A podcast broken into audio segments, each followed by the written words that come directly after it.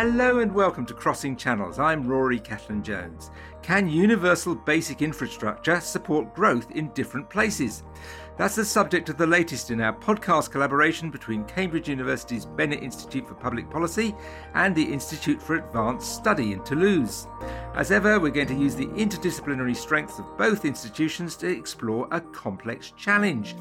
Why is it so hard to iron out geographic differences in economic performance? Why are current policies failing to tackle regional inequalities? And how might a universal basic infrastructure boost productivity across all places?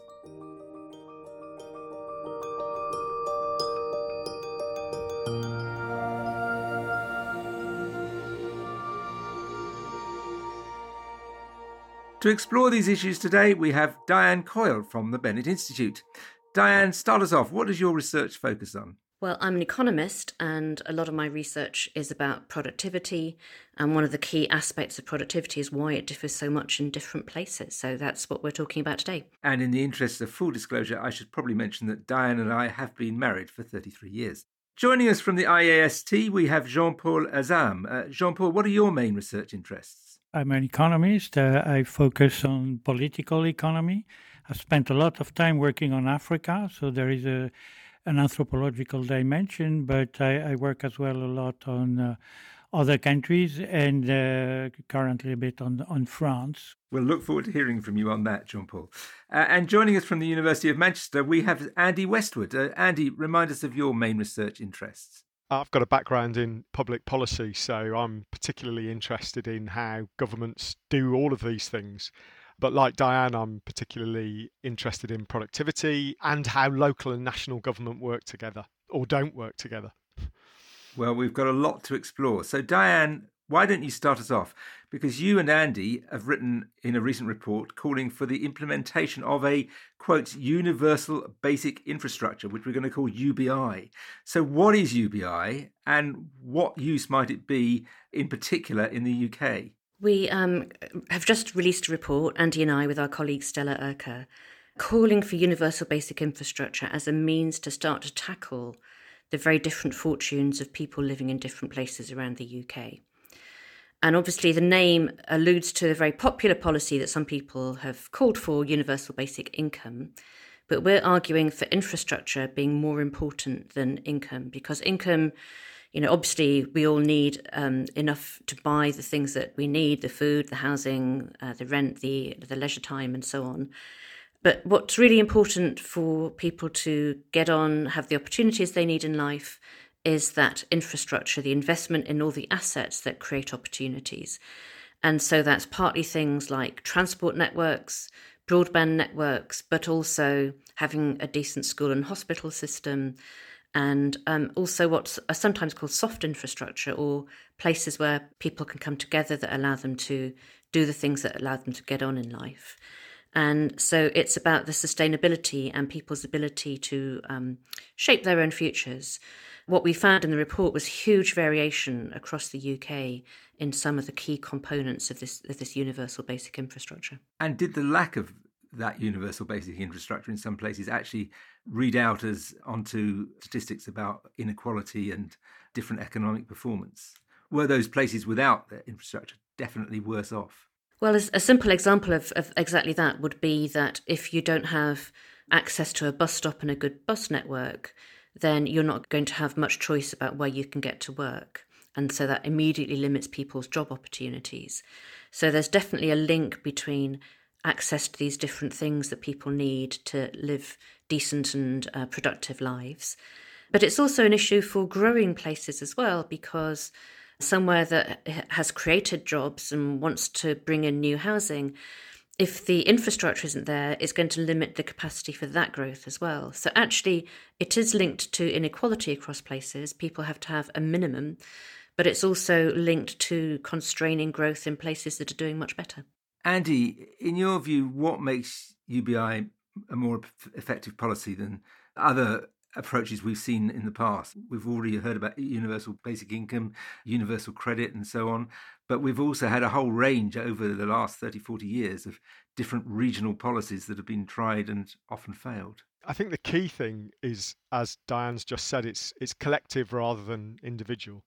Looking at the needs of a particular kind of group of people in a particular place rather than their individual incomes or individual needs. And it seemed to us to be very hard to build these services out of an individual income approach rather than bringing them all together and thinking about what do particular places need in order to function in a, in an optimal way. It's not meant to entirely replace those other things, like a, a good benefit system, paying a, a, reasonable amount of benefits, as well as other in, individually focused systems and policies are still meant to kind of work alongside this. But uh, it's that it's that collective approach that matters most, I think. And without that, we just have very ineffective place-based policy, which, as you say, is something that certainly in the UK and particularly in England, we've been pretty bad at for the last 30 or 40 years, largely because we just keep chopping and changing arrangements for different policy approaches.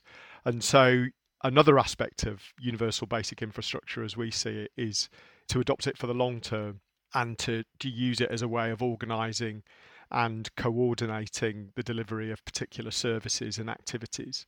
So that's a lot of change for a, a, an English system in particular that, that hasn't got used to doing any of those things, or certainly hasn't got used to doing any of those things well. Jean Paul, as we've heard, Diane and Andy are talking very much about the UK context and particularly the English context.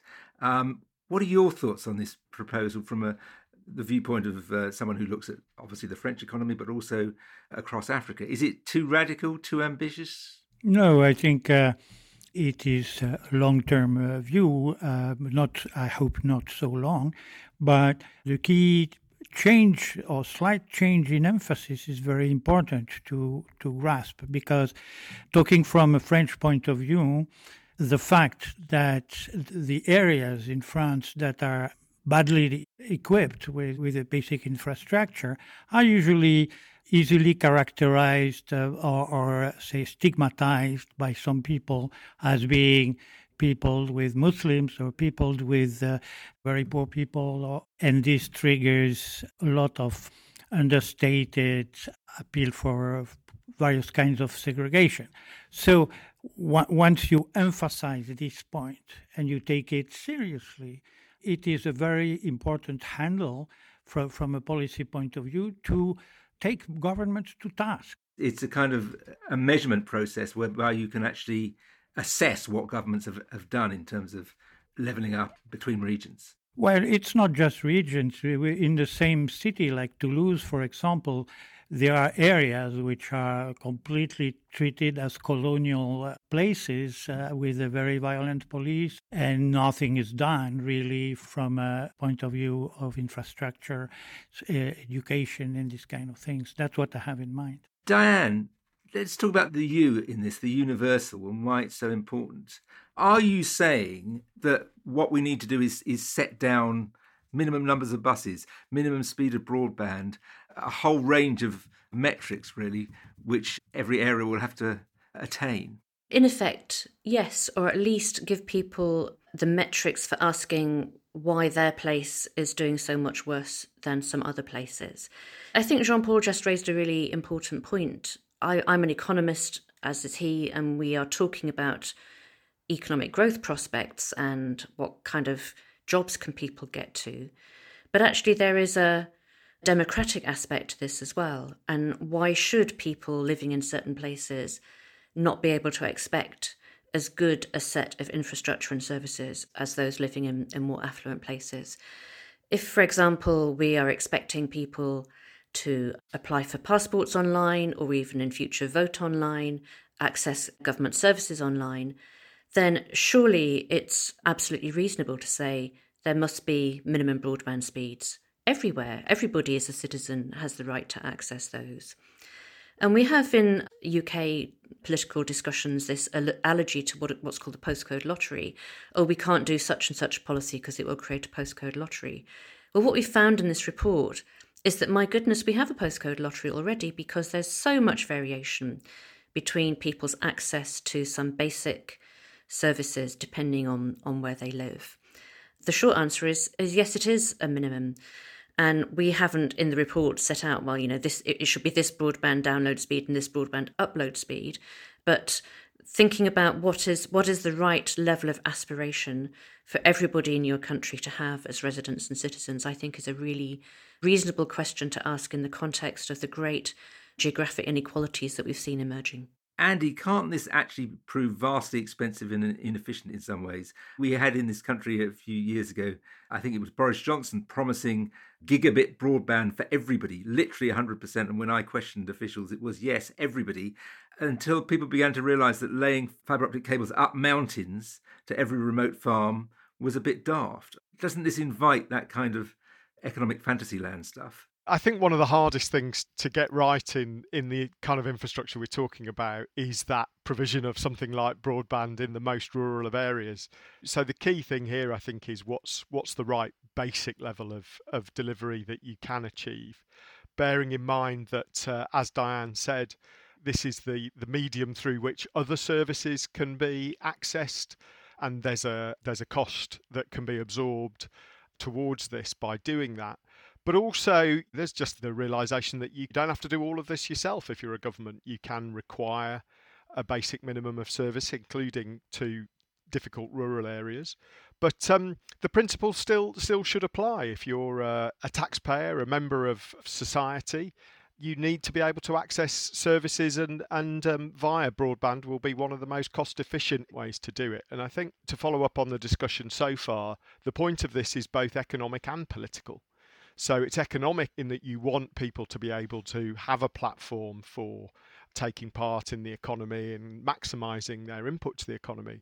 But there's also a, a solidarity issue politically. And if you leave people out or you leave places out, whether they're rural or, or, or parts of towns or parts of cities, then you create all sorts of political tensions and problems for, for, for yourself as a nation um, because you're undermining that solidarity. Once you take that broader view of both public service delivery, the economy, and and the political context, the cost of of reaching every area with a minimum level of something like broadband, I think, is is less prohibitive. Diane, do rural areas actually need the same level of infrastructure as towns? People choose to live in the country often for rather different reasons, and maybe we're going to be gold plating the countryside. Well, that's why we're talking about a basic level. So we're not saying everywhere has to be the same. It's not going to be super duper fast everywhere, but everywhere has to have a basic level. Because otherwise, to pick up on Andy's point, that is exactly the government writing off certain communities. And you don't really have a functioning nation if, if that's what you're doing. Jean Paul, I know your research is, is mainly focused on the macroeconomics of Africa. Is this a realistic and, and promising movement, as it were, for promoting growth in Africa? Well, uh, yes, and it, it's currently working to some extent due to various interventions in different countries, including by private companies.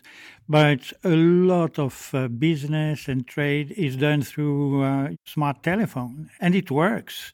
We have evidence that for finding the right price uh, for a good, in which city is it the highest for the seller or the cheapest for the buyers and all that, it is working. Quite a lot of uh, research has been performed on that, and uh, the outcome is amazing in terms of uh, increasing the, the business that yeah, these people are engaged in. It's a you know very simple thing, but it works. I've been hearing for I think at least the last fifteen years that mobile phones are going to be the technology that leapfrogs African economies ahead. And to be honest, although there are sort of pockets where that's happening, it doesn't seem to me that there's great evidence that that is true so far. Am I wrong? The evidence is scattered. Uh, I agree with you. I, uh, I haven't found a synthesis uh, about all that, but I've heard many seminar presentations with very convincing evidence about that. One thing which is very important is that sometimes they simply don't need it because they have other mechanisms for transferring information. And uh, in some regions, people are, are, traveling a lot, especially traders. They make money like that. So it, it depends on uh, what type of growth you're, you're, you're looking at. If you restrict your focus on modern industrial growth, you're not going to get much of that in Africa, even with, uh, with, with, a lot of uh, infrastructure. Although what is sometimes needed is uh, institutional infrastructure, justice departments, and this type of things that don't work. But uh, it's the same in France currently. So uh, you can grow differently in different places, handling different tools tools. Globally, I think uh, the, the, telephone has been uh, amazingly useful for especially uh, the countryside or the the most remote areas of the big cities. So, uh, well, no, I'm, I'm, more optimistic than you are. Diane, you focus a lot on productivity, looking at the nature of productivity growth. It's your theory, isn't it, that universal basic infrastructure can not just sort of level places up, pull forward the left behind, but boost economic growth everywhere. Yes, so it's it's quite interesting listening to Jean Paul. There's been a lot of discussion in the economic research into low income countries about the role played by infrastructure, and bodies like the World Bank have long been helping that investment. The investment's still quite patchy, but I agree with Jean Paul that on balance, it's quite positive. You know, not all infrastructure delivers what's hoped for, but on balance, there's a clear link between investing in infrastructure and economic growth. So, in a way, what Andy and Stella and I did was try to bring that discussion to the, the home context in the UK and talk about prospects for poorer places here. But it also matters for very dynamic places being able to grow as well. One of the features of the debate is not being able to build new laboratories or build new housing in growing places because um, people are, object to the congestion that will cause on the roads or the strain it will put on the electricity and water networks. So the lack of investment in infrastructure actually constrains success as well as holding back the places that have already been left behind. So it isn't just a question of levelling up, it's a, it's a question of if we want a successful economy at all, we've got to invest in the basics that allow businesses to do their own investment and expand and people to get the kind of jobs that they want they want to do. It's just the sort of in a metaphorical sense as well as a literal sense the wiring of the economy.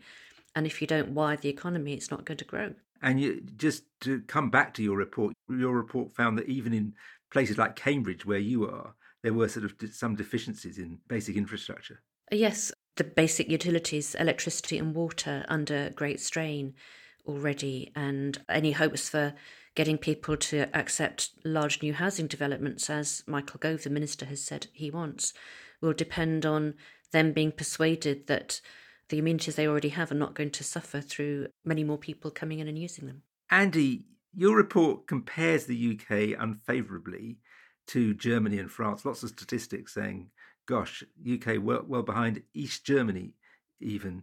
But aren't uh, regional inequalities as big or sometimes bigger in those countries than they are in the UK? I mean, we know in, in France, for instance, that there's historically been a very centralized place and a huge amount of infrastructure in Paris, but perhaps not in more remote rural areas. No, so so there are obviously differences between places in both France and Germany, but the levels of inequality are much deeper within the UK than both of those countries.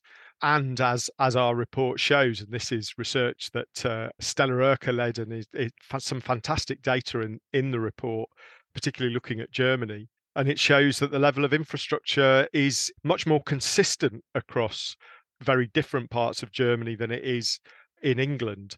That's a quite a surprise, I think, for for lots of people. But it's a it's a real problem from both perspectives in England. And and that, of course, given that we looked quite heavily at places in the former East Germany, that's despite the challenges of reunification and the, the big, big gaps that existed in the in the 80s and 90s in Germany. So I think it's a real surprise that those inequalities are so much greater within the UK and in, and in England in particular than they are in uh, in both Germany and France. Jean Paul, let's get your perspective on France here. I mean, would it surprise you to hear these two British economists saying, oh, we're so much worse than France. You, you seem to be quite pessimistic about regional inequality in France. Well, the good news is that they have uh, started to put the optic fiber for my place a couple of weeks ago. uh, so it's improving. But to take things more seriously, the problem in France is a lot about institutions, which are uh, segregationist in many ways, and the resulting violence that from time to time destroys quite a bit of the infrastructure when people are fed up in one area, they destroy everything, and there is a kind of uh, blackout in terms of information, and uh, schools and bus stops and many other things. The key point is that there is a deep sense that if you favor some areas, if you try to help some areas to catch up, then you sort of change the balance of power between the police and, uh, say, the migrants or whatever.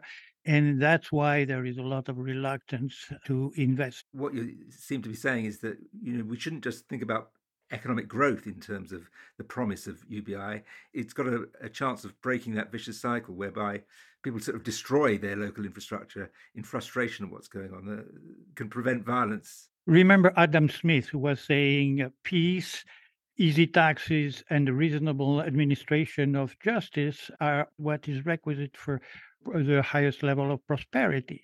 What is missing in France is basically peace. And the main reason why it is missing is that the administration of justice is not reasonable. So that you have uprisings from time to time in some parts of the city. There will be an outbreak of violence, and then the police will become uh, even more violent and all that. So, growth is fine if you have peace.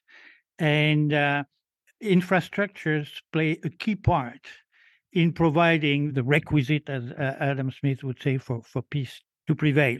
And I have one example, if you allow me, it's very short.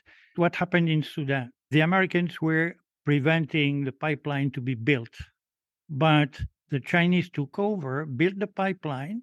A couple of months later, the rebels blew up the pipeline, which is very cheap by the, the standards of the oil industry. And then the government realized that they could not get the oil money unless they included the rebels in the government, and the peace process started immediately. Because even the, the, the worst military officer had understood that if they want the oil money, they need to establish peace with the, the rebels. And as soon as this is done, the pipeline will bring an enormous amount of money to, to everybody. You can't have growth without peace you can't have peace without infrastructure, a decent level of infrastructure. And you can't have the decent level of uh, infrastructure unless you have some political setting that is uh, exactly adjusted to, to the situation of the, the, those people. We all seem agreed uh, on the desirability of this idea, that this is an idea whose time has come. But Diane and Andy, I, I, I want you to sort of finish by working out what challenges there will be in implementing it. Uh, Diane, is this going to be an easy win? Is it is it already being accepted, or there, is is there going to be large resistance to it? Well, it does imply spending money in different ways, so that's never politically easy. But we are going to have an election in the UK, so it might be easier if there's a government after the election with a large majority to demonstrate its commitment to the kind of places that have been experiencing decline, decaying services for such a long time. So, in that sense, it might be an idea whose time has come. I think Jean Paul's example was great at emphasizing the collective aspect of this. So, if you're talking about assets that everybody in the community can see are of, of mutual benefit, then that that does help with the you know addressing the kind of political polarization and, and disagreements that we've been experiencing you know and, as your question implied not just in the uk but in lots of other countries too so maybe um, having written this about the uk we can take universal basic infrastructure international and recommend it for other places. Infrastructure needs investment. Investment is is money that's got to be found from somewhere. Some of that will be government some of that will have to be private sector. Andy let's just drill down into that. This is going to be an idea that all political parties may actually welcome, and then they will say, "Yeah, but we can't afford it," won't they? Well, they might, they might, but I think if you understand the value of what we're trying to achieve here, I think it's worth them pausing before they do that. as Jean Paul says, you know, his his conception of peace is terrific, I think, here, because one of the things we think basic infrastructure can help do is rebuild democracy where it's in crisis in different parts of uh, of the country and and arguably in the country as a whole. But it's also about rebuilding bits of the economy that uh, uh, have suffered in huge ways over the past kind of 20 or 30 years and leave places and people ill equipped to contribute and to earn a decent standard of living. So it's about rebuilding more than just the particular challenges that particular places face. The approach isn't just about what government has to spend, it's about, as Diane says, it's about regulation, it's about getting the private sector to pay its fair share. And a lot of the services we look at are delivered and, and owned by the private sector. So, really, I think the hardest thing for governments, certainly in, in the UK, to do with this isn't isn't really about the investment. It's about the coordination, working together between different departments and different agencies. But it's also about working together between central and local government and getting that coordination right and understanding what it takes including across things like regulation and procurement and and all these sorts of things is perhaps the bigger institutional challenge and part of that will require creating and sustaining an effective local government which um, hasn't been the case for 20 30 40 years we've had a fairly weakly uh, constituted and funded layer of local government. And what we see is uh, uh, the real importance of local government in leading some of these services, as well as the assessment of different elements of infrastructure that different places need. Perhaps the biggest challenge isn't how you finance this, the biggest challenge is how you actually coordinate government and deliver it.